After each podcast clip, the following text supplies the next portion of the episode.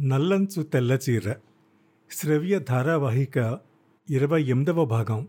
రచన శ్రీ ఎండమూరి వీరేంద్రనాథ్. పఠనం వెంపటి కామేశ్వరరావు. నా కూతురు జీవితాన్ని నిలబెట్టావు బాబు. ఇదంతా మా అమ్మాయికి చెప్తే ఇదేమీ చెప్పవలసిన అవసరం లేదు కానీ రవితేజ నవ్వాడు. చీరకి ఎటువైపు ఫాలు కుట్టాలో పెళ్ళయ్యాకైనా సరిగ్గా తెలుసుకోమందని చెప్పండి అర్థమవుతుంది. ఆ తరువాత జరగవలసిన కార్యక్రమాలన్నీ ఒక పద్ధతిలో జరిగిపోయాయి. పోస్ట్ పార్సల్స్ వెళ్ళడం మొదలైంది. బ్యాచ్ల ప్రకారం చీరలు వెళ్తున్నాయి. చెంచురామయ్య ఈ విషయాలన్నీ ఎప్పటికప్పుడు కనుక్కుంటూనే ఉన్నాడు. చెయ్యవలసిన ఏర్పాట్లు చేసి రవితేజ అమెరికా వెళ్ళిపోయాడు. కేవలం విహారయాత్ర కోసం అతడు పర్యటనకు వెళ్ళినట్టుగా కలర్ ఇవ్వబడింది. చెంచురామయ్య కూడా దానికి అంత ప్రాముఖ్యత ఇవ్వలేదు. అతడి దృష్టంతా తమ వాళ్ళకి రవితేజ చీరలు ఎప్పుడొస్తాయా? ఎప్పుడు ఈ వార్త పేపర్లకిద్దామా అని ఉంది. ఇంకో పదిహేను రోజులకు కానీ ఆ పేర్లున్న బ్యాచ్కి రవాణా సాగదని తెలిసింది. ఈ లోపల అతడికి ఒక వార్త తెలిసింది. దాదాపు పది పదిహేను ప్రదేశాల్లో కస్టమర్లకి తన వాళ్ళు కాదు మామూలుగానే కేవలం ఖాళీ ప్యాకెట్లు మాత్రమే అందాయని వారు పోస్టల్ డిపార్ట్మెంట్కి ఈ విషయమై ఫిర్యాదు చేశారని. చెంచురామయ్య మనసులోనే సంతోషించాడు. తను ఏదైతే చెగదలుచుకున్నాడో తన ప్రమేయం లేకుండానే అది జరుగుతోంది. వెంటనే తనకి పరిచయం ఉన్న పత్రికల వారినిద్దరిని ఆ కస్టమర్ల దగ్గరికి పంపాడు. వారు వాళ్ళని ఇంటర్వ్యూ చేశారు. ఆ కస్టమర్లు రవితేజ కంపెనీవి తమకు పోస్టులో చీరలు అందలేదని సంజాక్షి కోరుతూ ఇచ్చిన లీగల్ నోటీసుల కాపీలు చూపించారు. చెంచురామయ్య రొట్టె విరిగి నేతిలో పడ్డట్టు ఆనందించాడు. మరుసటి రోజు పేపర్లలో ఈ వార్త వచ్చేసింది. రవితేజ టెక్స్టైల్స్ పోస్టల్ స్కీమ్ వైఫల్యం అన్న హెడ్డింగ్తో. పోస్టల్ చీరలు మిస్ అయిన దృష్ట్యా కస్టమర్లు కోర్టుకు వెళ్తున్నారని అసలు ఈ స్కీమ్లోనే లోపం ఉందని ఆ రెండు పత్రికలు ప్రముఖంగా ప్రచురించాయి.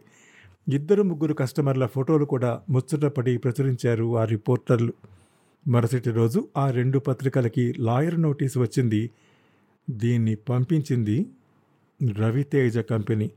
చీరలు అందలేదంటూ ఫిర్యాదు చేసిన కస్టమర్లని తమ కంపెనీ రిప్రజెంటేటివ్స్ కలుసుకున్నారని ఆ కస్టమర్లు తాము ఆ విధంగా ఫిర్యాదేమీ చేయలేదన్నారని పత్రికలో పడిన వార్త తమకు కూడా ఆశ్చర్యం కలిగించినట్లు ఆ కస్టమర్లు చెప్పారని తమ ఫోటోలు ఆ పత్రికల వాళ్ళకి ఎలా దొరికాయో తమకు అర్థం కావటం లేదని వాళ్ళు అన్నారని తమ వ్యాపారానికి ఈ విధంగా అబద్ధపు వార్తలతో నష్టం కలిగించినందుకు ఎందుకు సివిల్ క్రిమినల్ చర్యలు తీసుకోకూడదో తెలుపవలసిందని రవితేజ కంపెనీ ఆ పత్రికాధిపతులకు పంపిన నోటీస్ అది. పత్రికల యాజమాన్యం కదిలిపోయింది. అసలు ఈ అబద్ధపు వార్త తమ పత్రికల్లో ఎలా ప్రచురితమైందో వాళ్ళకి అర్థం కాలేదు. ఈ కస్టమర్ల అడ్రస్లు తమ రిపోర్టర్లకు ఎలా అందాయన్న ప్రశ్న ముందు కలిగింది. తీగలాగితే డొంక కదిలినట్టు దీని వెనుక చించురామయ్య ఉన్నట్టు బయటపడింది. ఒక అబద్ధపు వార్తని సృష్టించి ఒక ప్రముఖ కంపెనీకి పరువు నష్టం కలిగించినందుకు ఆ రిపోర్టర్లని సస్పెండ్ చేశారు. స్టేట్స్ నుంచి రవితేజ వచ్చేసరికి ఇక్కడున్న పరిస్థితి ఇది. ఆ కస్టమర్లు తమ మనుష్యులే అన్న విషయాన్ని అతడు మూడో కంటి కూడా తిరిగినివ్వలేదు. పత్రికల వాళ్ళతో బేరం పెట్టాడు. తమ కేసు ఉపసంహరించుకునేట్టు దానికి ప్రతిగా వాళ్ళు తమ కంపెనీకి కొంత సహాయం చేసేటట్టు. అతడు అడిగింది చాలా చిన్న విషయాలు కాబట్టి వాళ్ళు వెంటనే ఒప్పుకున్నారు. పోస్టులో చీరలు మిస్ అవుతున్నాయన్న వార్త అబద్ధమని మరుసటి రోజు తాటికాయంత అక్షరాలతో వ్రాస్తారు ఆ తర్వాత ఈ చౌక చీరల స్కీమ్ గురించి రవితేజ టెక్స్టైల్స్ ప్రాశస్త్యం గురించి వగేరా వగేరా వరుసగా ఆర్టికల్స్ వచ్చాయి. చీరల మీద వ్యాసాలు ప్రచురించబడ్డాయి. పత్రికల వాళ్ళకి రవితేజకి సంబంధాలు మెరుగుపడ్డాయి. ఒకసారి స్నేహం కలిశాక అల్లుకుపోవటం పెద్ద సమస్య కాదు.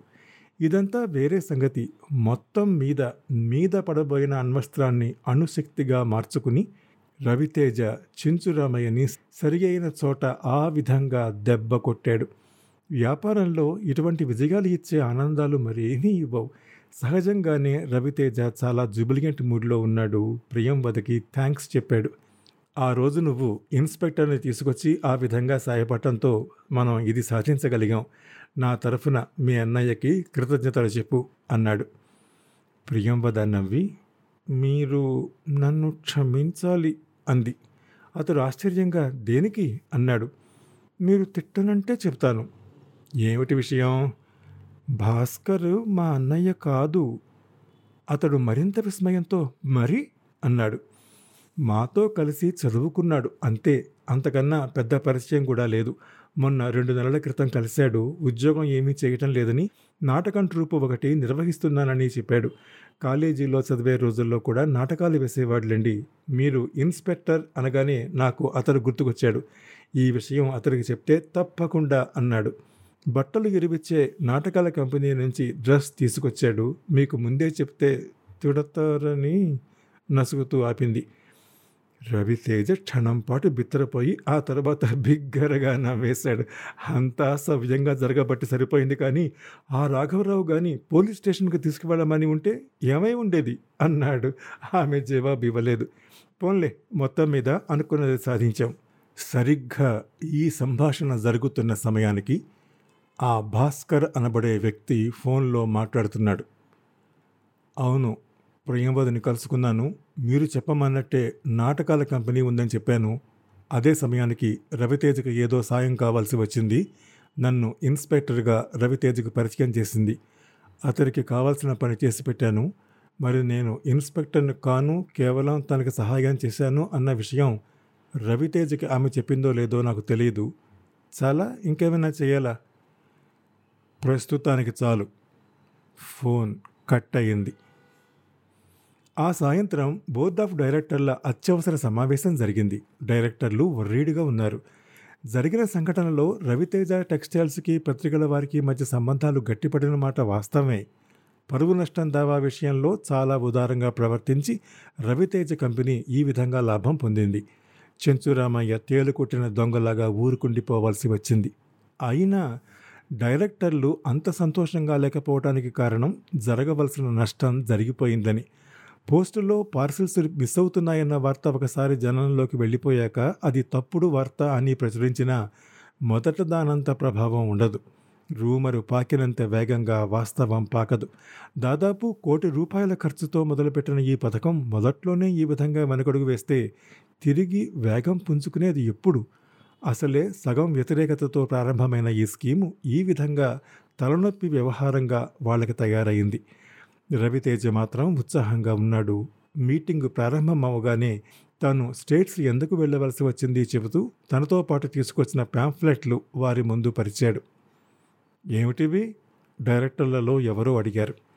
Computerised mirrors. మరొకలా చెప్పాలంటే మ్యాజిక్ మిర్రర్. వీటి తాలూకు వివరాలు తెలిపే పత్రాలు ఇవి. సమీప భవిష్యత్తులో వస్త్రాల షాపుల్లోనూ ముఖ్యంగా రెడీమేడ్ దుస్తులు చీరల దుకాణాల్లోనూ నెలకొల్పే ఒకే ఈ అద్దాలని మన కంపెనీ సంవత్సరం పాటు భారతదేశంలో గుత్తగా తీసుకుంది. అంటే మొదటి సంవత్సరం అంతా కేవలం మన షాపుల్లోనే ఇవి ఉంటాయన్నమాట. ఇంతకీ ఏమిటవి? మనం చేస్తున్నది అద్దాల వ్యాపారమా బట్టల వ్యాపారమా? అతడు చెప్పటం ప్రారంభించాడు. మనం బట్టల షాపుల్లో నిత్యం గమనించేది ఏమిటి? నలుగురైదుగురు ఆడవాళ్ళు గంటల తరబడి షాపుల్లో కుర్రవాళ్ళని వందల కొద్దీ చీరల్ని బయటకు తీయించి చివరికి ఎటూ సంతృప్తి చెందక వెళ్ళిపోవటం చాలా సర్వసాధారణమైన విషయం. అవునా? ఒక్క చీర కొనడం కోసం పొద్దున్నుంచి సాయంత్రం వరకు బజారంతా తిరిగే ఆడవాళ్ళు కూడా ఉన్నారు. అతడు ఆగి అన్నాడు మన చీర అమ్మకాల్లో పదో వంతు ఈ షాపు అద్దెలకి కరెంటు ఖర్చుకి ముఖ్యంగా అమ్మకాల కుర్రవాళ్ళ జీతాలకి ఖర్చు పెడుతున్నాం. ఈ అమ్మే కుర్రవాళ్ళ పరిస్థితి మరీ దారుణం. చీరల అంచులన్నీ విప్పి చూపించాలి. చివరికి మళ్ళీ ఈ వంద చీరలు యథాతథంగా మడత పెట్టి తిరిగి పెట్టేయాలి. పొద్దున్నుంచి సాయంత్రం వరకు యంత్రాల్లా పనిచేస్తూనే ఉంటారు. ఒక్క చీర అమ్మటం కోసం వంద చీరలు తీసి మళ్ళీ సర్దుతారు. అలాంటి పనిని తొలగించే ఈ యంత్రమే హోమ్ కంప్యూటర్ మ్యాజిక్ మిర్రర్. ఈ పద్ధతి ద్వారా కస్టమర్లకి చీరలు రెడీమేడ్ వస్త్రాలు టేబుల్ మీద కాకుండా తమ శరీరాలకు కట్టుకుంటే ఎలా ఉంటుందో అద్దంలో కనబడుతుంది. యథాలాపంగా వింటున్న డైరెక్టర్లు ఆసక్తిగా ముందుకు వంగారు. షోకేసుల్లోంచి చీరలు మాటిమాటికి తీసి మడత విప్పటం నచ్చకపోతే తిరిగి పెట్టేయటం ద్వారా మన్నిక కూడా తగ్గుతుంది. ఈ చిన్ని అద్దం వల్ల ఆ పని తప్పుతుంది. ఇక ఈ అద్దం ఎలా పనిచేస్తుందో వివరిస్తాను. అతను ఆగి అన్నాడు. బట్టలు కావలసిన కస్టమరు షాపుకు రాగానే ఆమె ఎత్తు లావుకి తగినట్టుగా అద్దాన్ని అడ్జస్ట్ చేస్తాం. దాని ముందు ఆ కస్టమర్ నిలబడగానే కంప్యూటర్కి ఈ వివరాలు ఫీడ్ చేస్తాం. మొహము చేతులు మామూలు అద్దంలో లాగే కనబడతాయి. కంప్యూటర్ స్టార్ట్ అవ్వగానే ఐదు సెకండ్లకు ఒక చీర చొప్పున ఫోటో మారిపోతూ ఉంటుంది. అంతే మరోలా చెప్పాలంటే ఆ చీర కట్టుకుంటే తను ఎలా ఉంటుందో చకచకా ఫోటోలు ఆమెకే కనిపిస్తాయి. మన షాపులో ఉన్న అన్ని రకాల చీరల్ని దాదాపు అరగంటలో ఆమె ఈ విధంగా చూసేయగలదు. అసంభవం ఇంపాసిబుల్ అన్న మాటలు వినబడ్డాయి. రవితేజ నవ్వాడు.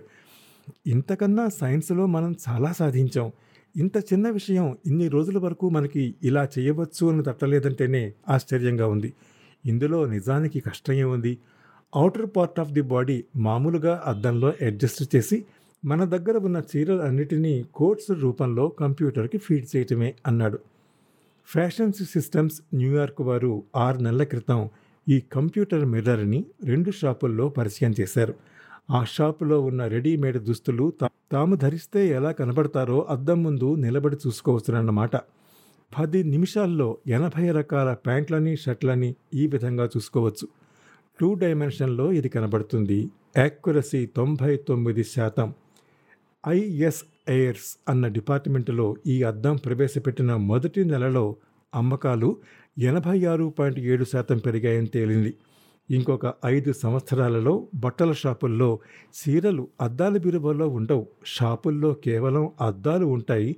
దాన్ని రవితేజ టెక్స్టైల్స్ ముందుగా ప్రవేశపెడుతుంది. ఆ రూమ్ చప్పట్లతో మారుమోగింది. ఈ నవలలో ఇప్పటి వరకు పరిచయం చేయబడిన పోస్ట్ ద్వారా అమ్మటం మ్యాజిక్ మిర్రర్ అన్నవి అభూత కల్పనలు కావు. ఒక ప్రముఖ సంస్థ పోస్ట్ ద్వారా చీరల్ని అమ్మడాన్ని పంతొమ్మిది వందల ఎనభై రెండులో ప్రారంభించింది. అయితే కొన్ని కారణాల వల్ల మన దేశంలో ఈ పథకం సక్సెస్ కాలేదు. ఆ తర్వాత ఏం జరిగింది? ఇరవై తొమ్మిదవ భాగంలో వింటారు. అంతవరకు సెలవు. నమస్కారం.